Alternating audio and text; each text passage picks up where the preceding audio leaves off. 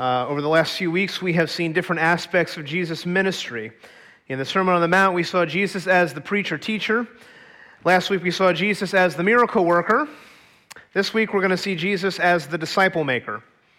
In chapters 8 and 9 of Matthew's Gospel, Jesus performs nine miracles. And Pastor Dave did a fabulous job of walking us through each of those miracles last week and showing us that Jesus has authority over disease, death, and the natural world. As the, in, after his last miracle in chapter 9, the text tells us that Jesus started to travel around the countryside, continuing to heal, heal people. Crowds were flocking to him. And then the text tells us something interesting. It says this When he saw the crowds, he had compassion for them because they were harassed and helpless, like sheep without a shepherd. Now, the word for compassion here is a strong word. It, it means that literally he was moved in his gut, that his gut was, was wrenched. The core of who he was was moved because he saw that these people needed a shepherd. And so he uses the metaphor and compares them to a flock of sheep who were suffered under attack. And that word helpless means to be thrown down. They needed a shepherd. And in this moment, Jesus recognizes the enormity of the task. He recognizes he needs helpers. And so he turns to his disciples and he says this The harvest is plentiful, but the laborers are few. Therefore, pray earnestly to the Lord of the harvest to send out laborers into his harvest. The harvest is plentiful, but the workers are few. The harvest is plentiful, but the workers are few. And, church, that is still true today. In other words, Jesus turns to his disciples and he says, I have a job for you. I have a mission for you. I am not taking on this task alone. I need some laborers to go out and participate in the mission to harvest souls. Will you co labor with me? Now, as Jesus says those words, he begins his call to discipleship, which will be the focus of Matthew chapter 10. And here's the truth this mission isn't going to be easy. Now, if we're to be successful, we need to be sold out for the gospel. And when I say sold out, I don't mean a crowd at a Taylor Swift concert. No.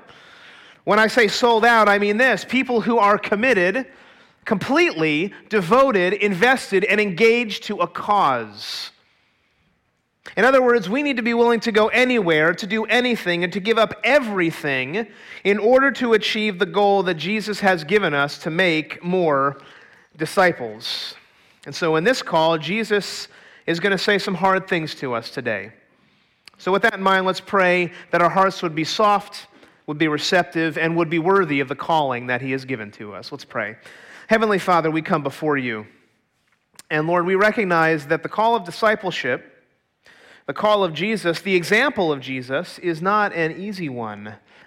That there's hard things that are before us, Lord, that, that there's uh, hard things we face. And so I pray this morning that as we, we hear Jesus' words and as he calls us to action, that you would, uh, would give us soft hearts, that you would give us receptive hearts, and that you would help us to love you more than anything. We pray that in your name. Amen. Well, the film that should have won the Academy Award for Best Picture in 1998 was Saving Private Ryan. Unfortunately, it was beat out by the sappy love story Shakespeare in Love. And so, sorry if you love that movie, but most guys, I think, thought it should have been Saving Private Ryan. Now, the movie chronicles the mission of a crew of Army Rangers led by a veteran captain played by Tom Hanks. The movie opens with an elderly man hurriedly running through a cemetery through the, uh, the lines of a row, rows of gravestones. And it becomes clear that the cemetery is in France, near the site of the Omaha Beach uh, battle during the invasion of Normandy. As the old man looks on the graveyard, the movie fades to the original battle, which is told with shocking realism. Now, once that battle is done, we, we learn the overall plot of the movie. Uh, we learn that Private James Francis Ryan is thought to be the only surviving member of four brothers who each fought on D Day. Can you imagine being his mother, losing three out of four sons? So Tom Hanks and his crew are ordered to go behind enemy lines to find Private Ryan and bring him home so that his mother doesn't have to bear the loss of another son. Most of the movie shows this mission. It's a dangerous mission. And the crew encounters enemy soldiers at every turn, eventually finding Private Ryan. As the movie ends, there's one final battle where Tom Hanks and his crew, along with Private Ryan, fight to protect the town from the Nazis. And the only one who survives that battle is Private Ryan. As Tom Hanks' character John Miller is dying, he pulls Private Ryan close to him. He says, My men and I gave my lives for you. And with his final breath, he says this Make it count. Make it count. Make it count. And for the rest of his life, James Francis Ryan was haunted by those words. Now, can you imagine if this happened to you? What if some people came on a rescue mission for you and you were the only one who survived? They died, you got to live. And when you come to the end of your life, you want to know that you made it count, that you left a legacy worthy of their sacrifice. Now, truthfully, I think all of us feel this tension at some level. You know, one day we're going to die and we want to know that we left a legacy. We want to know that our lives counted, that we weren't just, just taking up space and air here on this world. Are we living in a way that when you look in the mirror at the end of your lives, you can say that you made it count? In fact, some of us may be wondering that even today. And so I want to pause at the beginning of this message and ask a question What will your legacy be? Are you making it count? Like Private Ryan, each of us here today, if you're a Christian, has been rescued by Jesus and given new life, even though we don't deserve it. Shouldn't that change the way that we live our lives? You see, Jesus turns to us and says, if you want to leave a legacy that counts, join my mission. Become a sold out follower for me. And the fruits of your labor will last not just today, but into eternity. In Matthew chapter 10, we discover three components to becoming a mission focused disciple who will leave a lasting legacy for Jesus. First, we need a crew.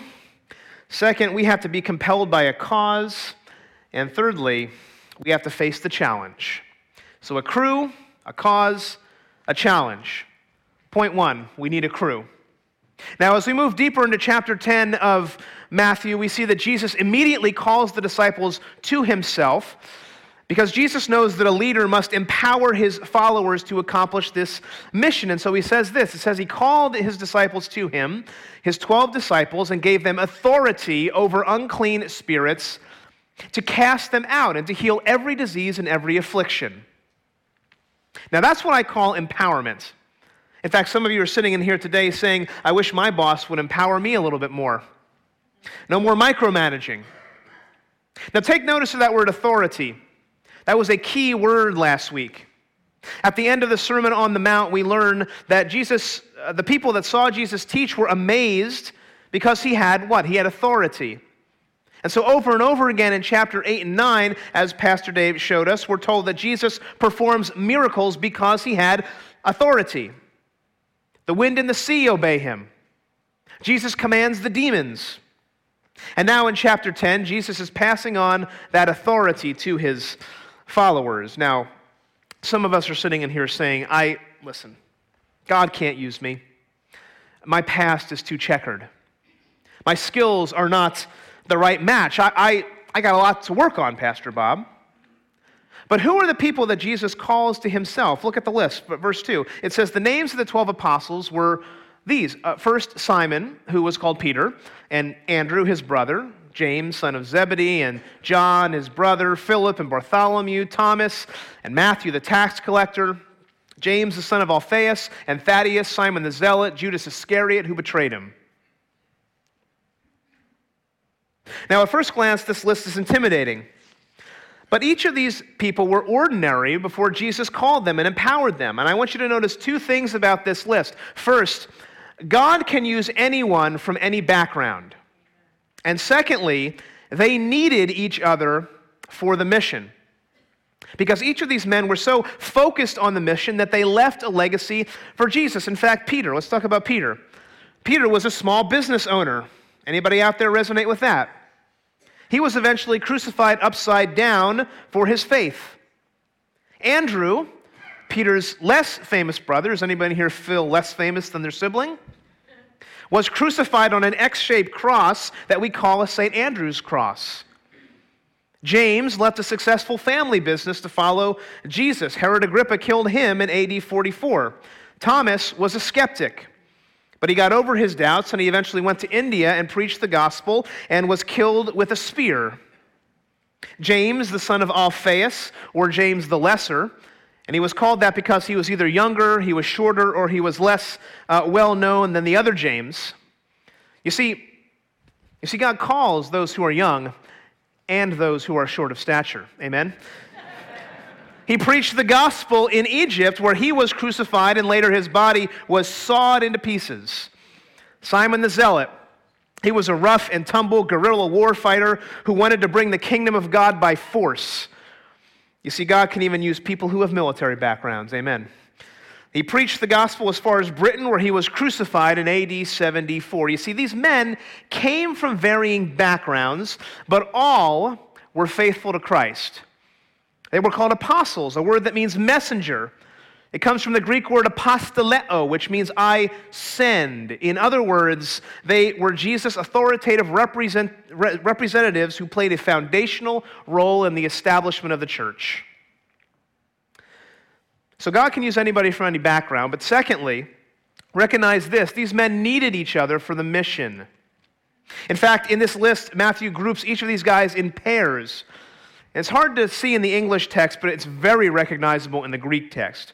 In Mark 6 7, we read that Jesus sends his followers out two by two.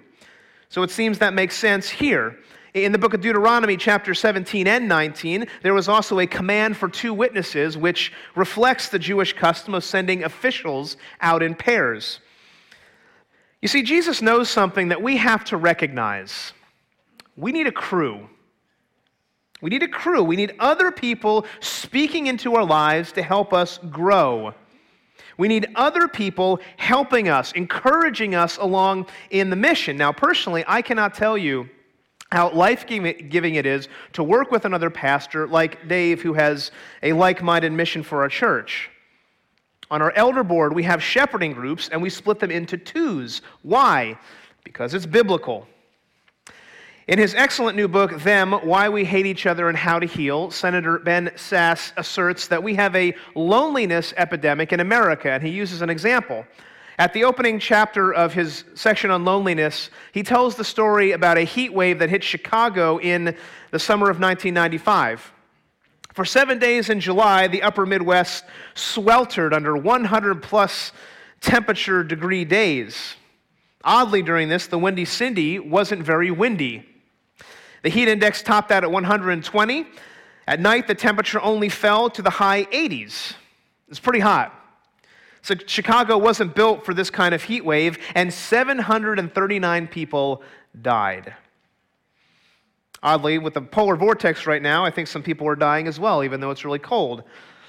But the same principle applies. You see, when the CDC studied the heat wave, they discovered that the people most vulnerable to death were those who had no social networks. In other words, there were many people who had no social connections, and when the AC went out, Nobody thought to check on them. They were left to die alone. And what Ben Sasse goes on to say is that the Chicago fire is endemic of what we are experiencing in America. That we have less social connection than we did 50 years ago, and loneliness is killing us. And if you're here today longing for a community, let me just encourage you to, to get involved here at MBC. Um, we have small groups you can join. There's places you can serve, whether with kids or teens or Relief Bus or Market Street Mission, World Impact Feeding. Well, there's so many places you can be involved. Go on a mission trip because in those moments is when you build community. Going to church isn't enough. In fact, I'd like to give you an image to think about for the rest of this message over here. I know you've been wondering what's underneath this thing here. I got this on loan from Bell Labs from my friend Paul Wilford. A red, a red thing. Does anybody here know what this is, right?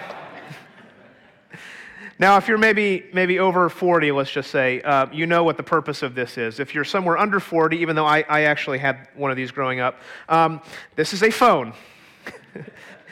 A little different, right? Okay, it looks like this, looks like that. It's a rotary phone. And uh, what happened was you could actually make phone calls with this at some point. Um, what you had to do to make a phone call, though, is on this dial here, you had to stick your finger here and turn the dial all the way around to dial one number and then let it go all the way back.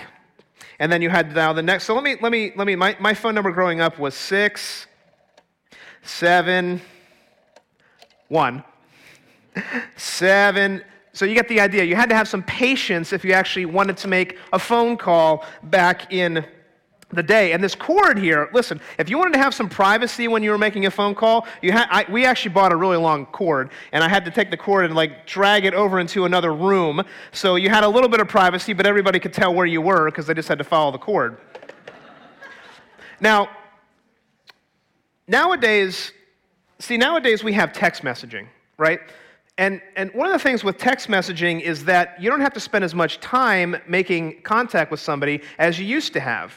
And there's pluses and minuses to that. But, but here's the thing when text messaging first came out, my, my sister downloaded a ringtone. And um, this was the ringtone. It said this that every time she got a text message, a voice would come on and it would say this You have a text message, which means someone thinks you're not worth the minute. And everybody at that time, you know, because it wasn't as common, everybody at that time thought, yeah, well, why doesn't somebody call up and spend the time to call me? Now, it takes 10 minutes, 10 seconds to like type a text message. And you don't have to interact with a person's voice, you don't have to hear its, its inflections. And what I want to suggest is something we've lost with, with having things like this, not to say we should bring it back, but we've lost a way to develop deeper relationships because I think the, the best way to develop relationships is face to face. But but if you can't do that, if you can hear a person's voice, it, it's better than looking at a screen. Now, the point I'm making is, is this that when rotary phones was all there was, if you wanted to call somebody, I mean, I showed you how long it takes to call somebody, you really had to want to call them. Like, it wasn't just like you could throw it away. You had to really put the effort into making that phone call. It wasn't like texting. It wasn't even like making a phone call today. You had to remember people's phone numbers. I know if you're younger, you're like, what? That was a thing back then? Yeah, you had to remember people's phone numbers. But, but and, this is, and this is the point. Listen closely. The effect, the, the effort you put into those phone calls helped to develop deeper relationships. You had a crew. And if we're going to grow as disciples, if we're to advance the mission, we need a crew to encourage and challenge us. But we also can't miss the reason behind what we do, and that is point two. We have to be compelled by a cause. We have to be compelled by a cause. And so, if you go back to the scene in Matthew 10, Jesus calls his disciples together and says, I got a job for you, remember, right? But, but here's the thing if, if you're going to take this job, you need to be sold out for this cause because it's going to be hard. Jesus is teaching his disciples here about discipleship, and then he goes on to tell them the cause in verses 5 and 6. Jesus says this He says, These 12 disciples Jesus sent out, instructing them, listen, go nowhere among the Gentiles and enter no town of the Samaritans, but rather go to the lost sheep of the house of Israel. Now, if you've read the whole book of Matthew, uh, you may be a little confused by this. Why does Jesus say, go to the Gentiles, or don't go to the Gentiles, go to the people of Israel? Because at the end of Matthew, it seems counterintuitive, Jesus gives his famous Great Commission, where he says you need to go to all the nations and make disciples. So, what is he doing here? What does this instruction have to do here? Well, I think if we're honest, we have to admit that it's easier to relate to people who are like us, right? That we have more in common with people who we know and whom we have a shared culture, who speak the same language, and on and on. For example, uh, if, if you're not from New Jersey, if you're a non New Jersey person, you didn't grow up here, it's sometimes it's difficult to understand the nuances of living and ministering in New Jersey. In fact, if you move from out of the state, you may ask questions like these Why in the world do people here debate why you should call it Taylor ham or pork roll? Like, why is that even a thing? Like, why do we spend our breath on that? Or, or secondly, why do we call an interstate highway? Why don't we call it a highway? Why do we call it a parkway? Although, if you travel that many days, maybe you feel like you're, it's like a parking lot. Or if you go down to that sandy place, why is it not called the beach? Why is it called the shore? See, listen, the point I'm making is this familial and cultural connections often make it easier to minister to people. That we can share the gospel with people we know because they know us. There's also a flip side to that, that it actually may be harder to share because they know us. That they can point out our faults, or there's more risk because we can lose relationship. In fact, our, our, our teenagers are going to be going on a mission trip this summer. They'll go someplace that's far away from here. They'll, they'll serve, they'll share the gospel with people that they probably haven't met before. And, and it's a really exciting experience, right, to go on this trip to meet new people. But when you come back home, you're still called to share the gospel with people around you, with your friends, with people that are in your neighborhood. And I've had kids tell me that they don't want to do that because they're afraid of losing friends. But we're called to go to the people we know See, what Jesus is saying to his disciples is this it's not time to go to the Gentiles yet.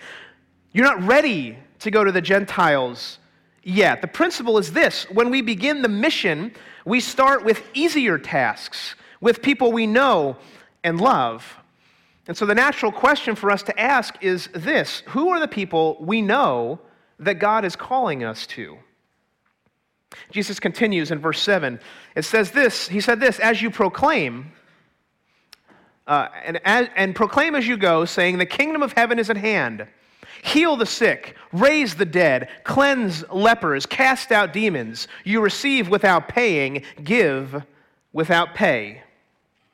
Now, in verse 7, we come back to a key theme in Matthew the theme of the kingdom. Again, that's why we're calling the whole series His Kingdom Come. The disciples can't preach the cross yet because it's in the future.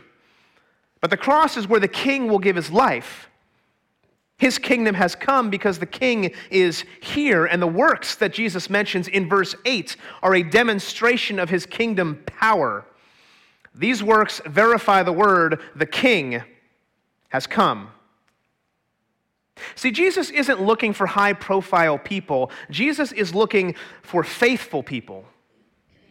People who are the most faithful know and believe in the cause, that the kingdom of heaven is at hand. Do you believe that?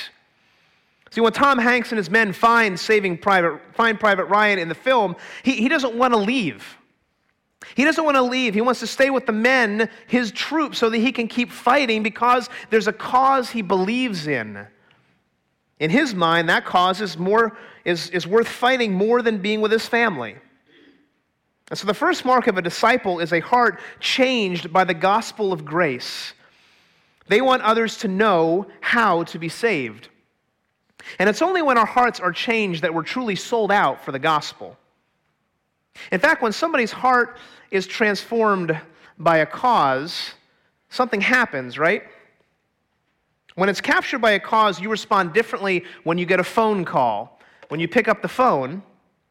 For, for example, my wife is a nurse. And I'll give a shout out to all the nurses out there who work crazy hours and who don't get holidays off and who seek to give the best care they can to their patients. God bless you. We love you, right? I put it up there. Nurses are awesome. In fact, anyone who knows the healthcare industry knows that, that a call can come at any time because the hospitals don't close, the nursing homes don't closed. There's always sick people who need help. And when there's a crisis, the nurse gets a call, or the first responder gets a call, or the doctor gets a call. And what do you do? You answer it. And you go in to help if it's needed. Now, you may be asking the question if you're not in that field, why would anybody choose to go and, and work in a field like that? Because you believe in the cause of helping people. And so, likewise, if you're really and truly a Christian, if your heart has been gripped by the gospel, you'll believe in the cause. And so, church, I would ask the question of all of us today Has your heart been transformed by the gospel? Until that happens, we won't give everything for the cause. We won't really live for the cause because something better is always going to come along, right? Why? Because there will always be a cause more important in our hearts. And so, living for Jesus is not going to be a priority if our heart hasn't been changed because Jesus really isn't our king.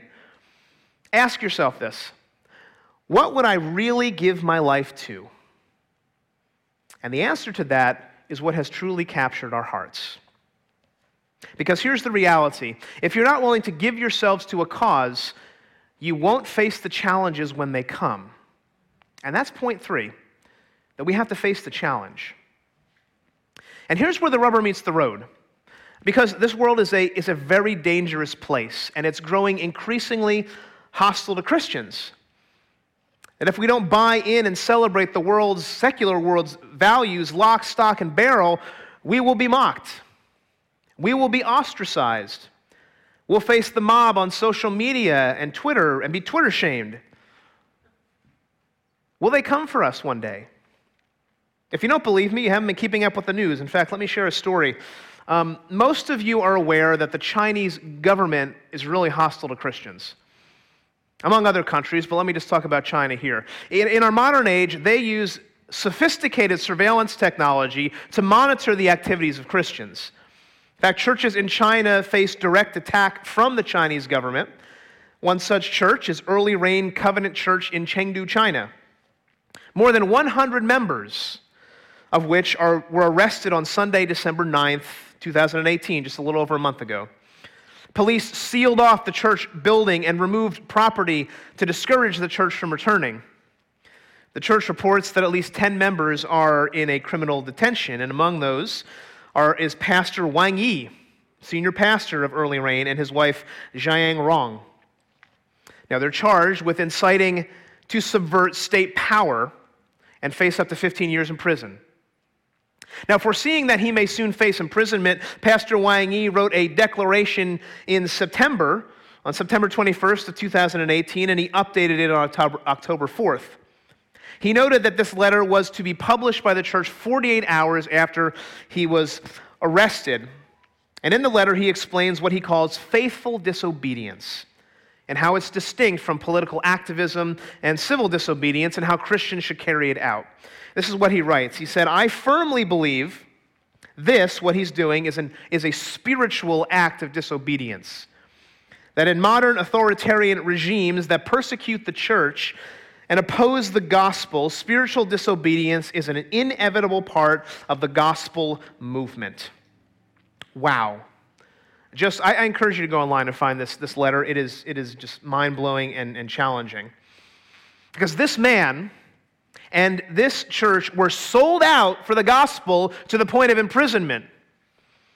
That spiritual disobedience is inevitable, he says. This pastor and his church faced the challenge and stood firm. And if that type of persecution ever comes to America, what will we do? When we face the challenge of persecution, will we be spiritually disobedient for the sake of the gospel? See, Jesus doesn't promise a safe life for his disciples. In fact, he says we're going to be mocked and persecuted for his name. The journey of discipleship is arduous and long. I mean, listen to the further instructions that he gives in verse 16. Jesus says this He says, Behold, I'm sending you out as sheep in the midst of wolves. So be wise as serpent and innocent as doves. Now, that's a really interesting word picture Jesus offers here, and it tells us three things. First, Jesus sends us to the wolves. And you say, What? I mean, it doesn't say the wolves are in the distance, it says we're in the midst of the wolves. The wolves are around us. How will a disciple survive? Oh, he says you need to be wise as a serpent, that we have to have guile and cunning that they're all around you, that serpents know that they're not liked and they know how to hide themselves. Therefore, we must use wisdom to avoid unnecessary danger. You say, Good, I hate danger. Ah, but what does Jesus also say? He says, Be innocent as doves. And these birds, if you know anything about a dove, are famous for being fearlessly naive. That when a human approaches, they're the last bird to flee. And so there's a tension he's getting at here that, that we need to be wise, but we can't avoid every danger. Verse 17, he says, Beware of men, for they will deliver you over to the courts and flog you in their synagogues. So listen to this. He says, The very people I'm sending you to are going to arrest you and beat you. That I told you to go to the house of Israel, Jesus says. He says, I, I said go to your people, but they're going to turn against you. And that phrase, deliver you over, has dark overtones. It literally means to be betrayed. He's saying your own people are going to betray you. And Jesus doesn't stop there. He says in verse 18, and you're going to be dragged before governors and kings for my sake to bear witness before them and the Gentiles. Now, there's something oddly exciting about this. To come before a governor or a king and to bear witness to Jesus, even in the face of danger. That's the very thing the Apostle Paul did in Acts 24 to 26. It sounds like something out of the Lord of the Rings, and yet it's what we're called to. For Jesus' first followers, it was the beginning of the mission to the whole world, not just the Jews. So, friends, like Jesus' first disciples, like the Apostle Paul, like Pastor Wang Yi, are we ready to face the challenge? Indeed, even thinking about it may make our knees knock. Well, listen to what Jesus says in verse 19. He says this When they deliver you over, do not be anxious how you are to speak or what you are to say, for what you are to say will be given to you in that hour. Now, take notice, Jesus doesn't say if you're delivered over, he says when you're delivered over. In other words, it's going to happen. And Jesus says, I know you're going to get anxious. I know your voice is going to waver, your heart is going to race, and there's going to be tears in your eyes. But he says, Don't be anxious. Why? Verse 20, for it is not you who speak, but the Spirit of your Father speaking through you. You are my disciples, he says. I've given you a mission. I am going to make sure it's carried out. You will not face these challenges under your own strength, church, but with the strength of my Holy Spirit. You see, as hard as it is to see in the moment, when persecution comes, and when the wolves are ready to pounce, Jesus' mission has the long game in view. It's not about today, it's about eternity. It's about seeing more and more people come into the kingdom. It's about the mission. Now, again, the phone is interesting because even these older phones, they were just mediums to developing relationships. In fact, when men in the past would go overseas to war, they would long for the day when they could, they could pick up the phone and they could call and talk with their wives or their family. But there's a flip side to the phone, even to your own phone that you have today, and it's this the phone can also call us into danger. Now, there's been many iterations of the DC Comics hero Batman, latest of which with Ben Affleck, who liked to growl as Batman. I'm Batman, right? I actually recently heard that he's not playing Batman in the next movie, but that's another story.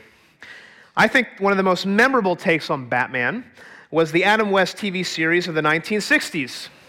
He didn't growl as Batman, but he had that really cool song, na na na na na na na Batman. You didn't forget who he was. But if you remember watching that, every time a villain showed up on the scene, what did the police do? They took their red phone, right? Thank you, Bell Labs. Took the red phone, they picked it up, and they called who? They called Batman. And Batman came in and he rushed into action and he would fight Penguin or he would fight the Riddler or he would fight Catwoman. And we got these really cool uh, words on the screen like pow, biff, zoink, bang. But here's the thing Batman didn't get a call on the phone unless there was danger. That if he didn't have to fight the forces of darkness that threatened Gotham City, the phone didn't ring. It didn't. And so, church, when Jesus calls us, yes, he calls us into community. Yes, he calls us to proclaim the kingdom, but in so doing, he calls us into danger. And he gives us the strength to face the challenge. Why? Because he loves this world and he wants us to love it too. How does he give us the strength? Because he faced the challenge for us. In fact, Jesus says in verse 24 that we need to imitate him. And the hallmark of being a disciple is to be like Jesus. How? We need a crew. Jesus had his disciples. We need a cause. We need to live for a cause. So did Jesus. He came from heaven to earth to die on a cruel cross. And we have to face the challenge. And so did Jesus, all the way to the cross. Now, some of you may be sitting here saying, Pastor Bob, this is daunting. How do I do this? It's scary. I can't. Yes, it is. And no, you can't do it under your own strength. But Jesus also Jesus recognized that we need the empowering presence of the Holy Spirit.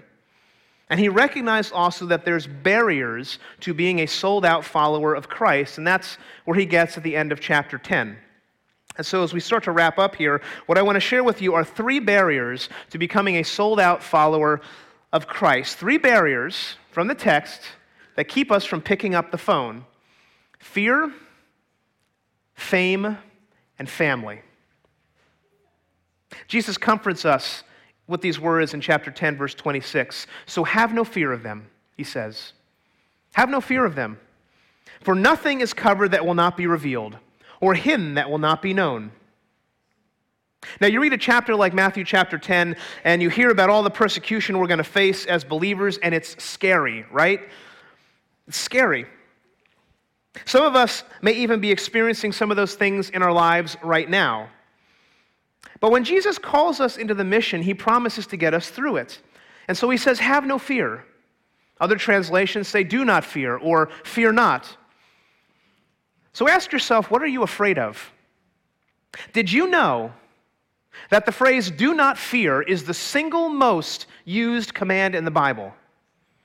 That the Bible tells us to shake off fear more than a hundred times, and every time it gives us a reason. And so I ask you again, what are you afraid of? You see, fear can be paralyzing, it keeps us from doing something. Now, I have the privilege of working on staff here at NBC full time. Um, I am blessed to be able to fulfill, to fulfill my life's calling as a pastor here. And the one thing I realize with that, though, is that I can't forget how difficult it can be in the marketplace. That when I hear stories from folks in our church about the challenges they experience from coworkers, it reminds me how scary this world can be.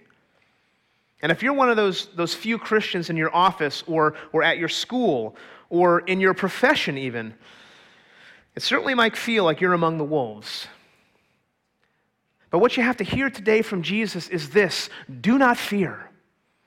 Do not fear. I am with you always. I have overcome the world. In verse 26, he tells us these people who persecute us, that every, and the, everything will be revealed on the day of judgment. Everything they said, everything they did, it's going to be revealed. Leave them to God. So let me ask you again Does anyone at your job or your school know that you're a Christian? Or would, be this, or would they be surprised to hear that you're at church today? If people don't know you're a Christian out of fear, remember Jesus' words do not fear. Don't fear. Now, a second barrier connected to the first is fame. Or more accurately, I would say this the fear of losing popularity.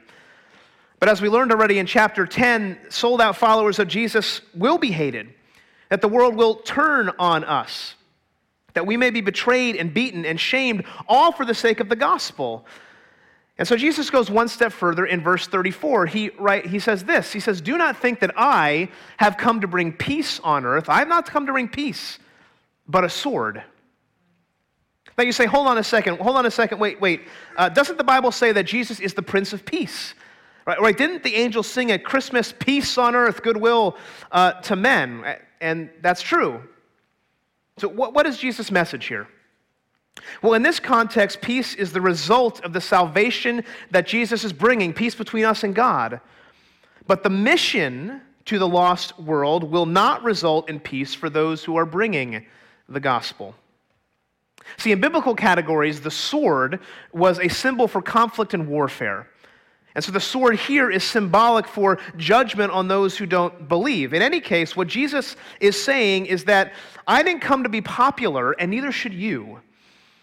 And if you're pursuing fame or receiving the accolades of, of people, examine our heart.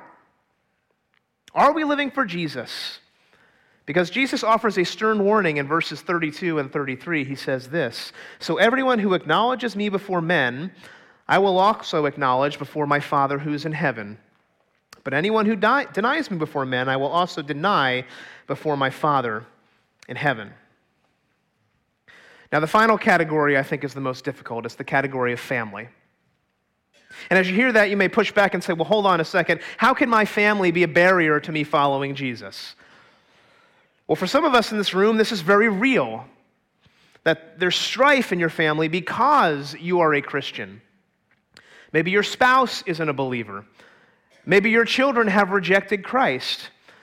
Perhaps you're the first person in your family to come to faith and your parents don't believe. In fact, if, if listen, if, you're a, if you come from a Muslim or a Jewish or, or sometimes even a Catholic background, uh, these words of Jesus are very real to you. And this is what he says in verse 35. He says, For I have come to set a man against his father and a daughter against her mother, and a daughter in law against her mother in law. And a person's enemies will be those of his own household. Now, honestly, that's, I'll be honest, it's hard for me to hear. Because for some in my own extended family, I've been mocked for my faith. Uh, not in a persecuting way, but in, a way that they don't take me seriously or there's, there's some contempt for views that I hold. But again, that's, that's only one side of the coin. The, the other side is what Jesus says in verse 37, and it really gets at his point. This is what he says He says, Whoever loves father or mother more than me is not worthy of me. And whoever loves son or daughter more than me is not worthy of me. Now, if I examine my own heart, again, these words are, are hard. Because it takes us to a natural question Do I truly love Jesus more than anything? And if I'm honest, if we're honest, we love our wives, or, or we love our, our husbands, or, or our children, or our parents. We love them more than Jesus. And that's not to say we should not love our family. But what Jesus is getting at, and what he's been getting at this entire chapter, and you go all the way back to the Sermon on the Mount, he's been getting at this point. Will you be a sold out follower for me? Will you love me more than anything? Now, I have two great loves in my life my wife Amanda and my daughter Jenna.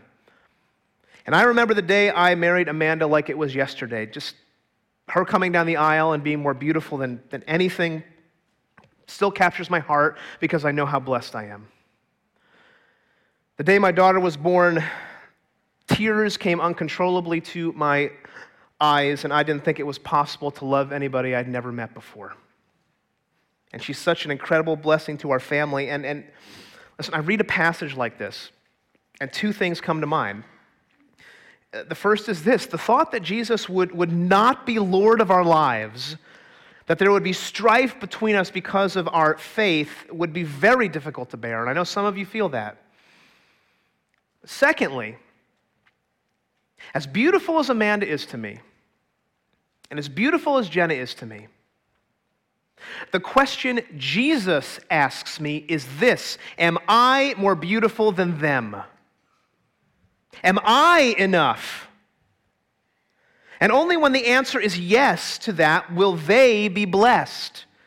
See, Pastor John Piper puts it this way He says, The greatest gift you can give your wife is loving God above her life. And thus I bid you now to bless, go love her more by loving less. And wives, the same is true for you, that your first love should always be Jesus Christ. Because you see, when we love our, fa- we love our family by loving God more. And so Jesus says in this passage, Are you worthy of me? And what he's getting at is, Do you love me more than anything? Will you follow me anywhere? Will you, will you be sold out for me? That's, that's where he concludes in verse 38. He says this He says, Anyone who does not take his cross and follow me is not worthy of me.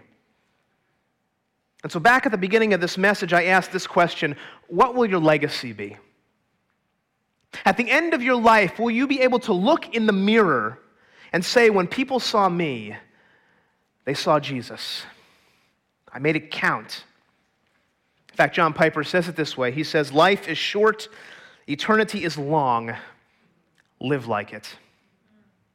I'd invite the worship team to come back up. They're going to play one more song before we come to the table. And as the movie Saving Private Ryan ends, the, the movie shifts back to the graveyard in, at Normandy. And old James Ryan is, is, is at the grave of Tom Hanks' character, John Miller. And as he fa- finds the grave, he falls on his knees and he looks at the grave with tears. And his wife and his children come up next to him and they ask him what's wrong. And, and with tears in his eyes, he looks at his wife and he says this He says, Did it count? Did it count? And she's confused and she asks him, what, What's wrong? What are you talking about? He says, he says, Tell me I'm a good man. Tell me my life made a difference. What's happening? He is recognizing that other people gave their lives so he could live. That John Miller died on a mission so that Private James Ryan could live. And, church, Jesus Christ died on a cross so you and I could live. And now he says to us, I need laborers who will go out and give everything for the mission. I need people who will lose their lives for my sake and for the sake of others. I need people who are willing to lose their lives for my sake so they can truly find meaning. And that's how Jesus famously concludes in verse 39 Whoever finds his life will lose it, and whoever loses his life for my sake will find it. Church, the phone has rung. Will we answer it?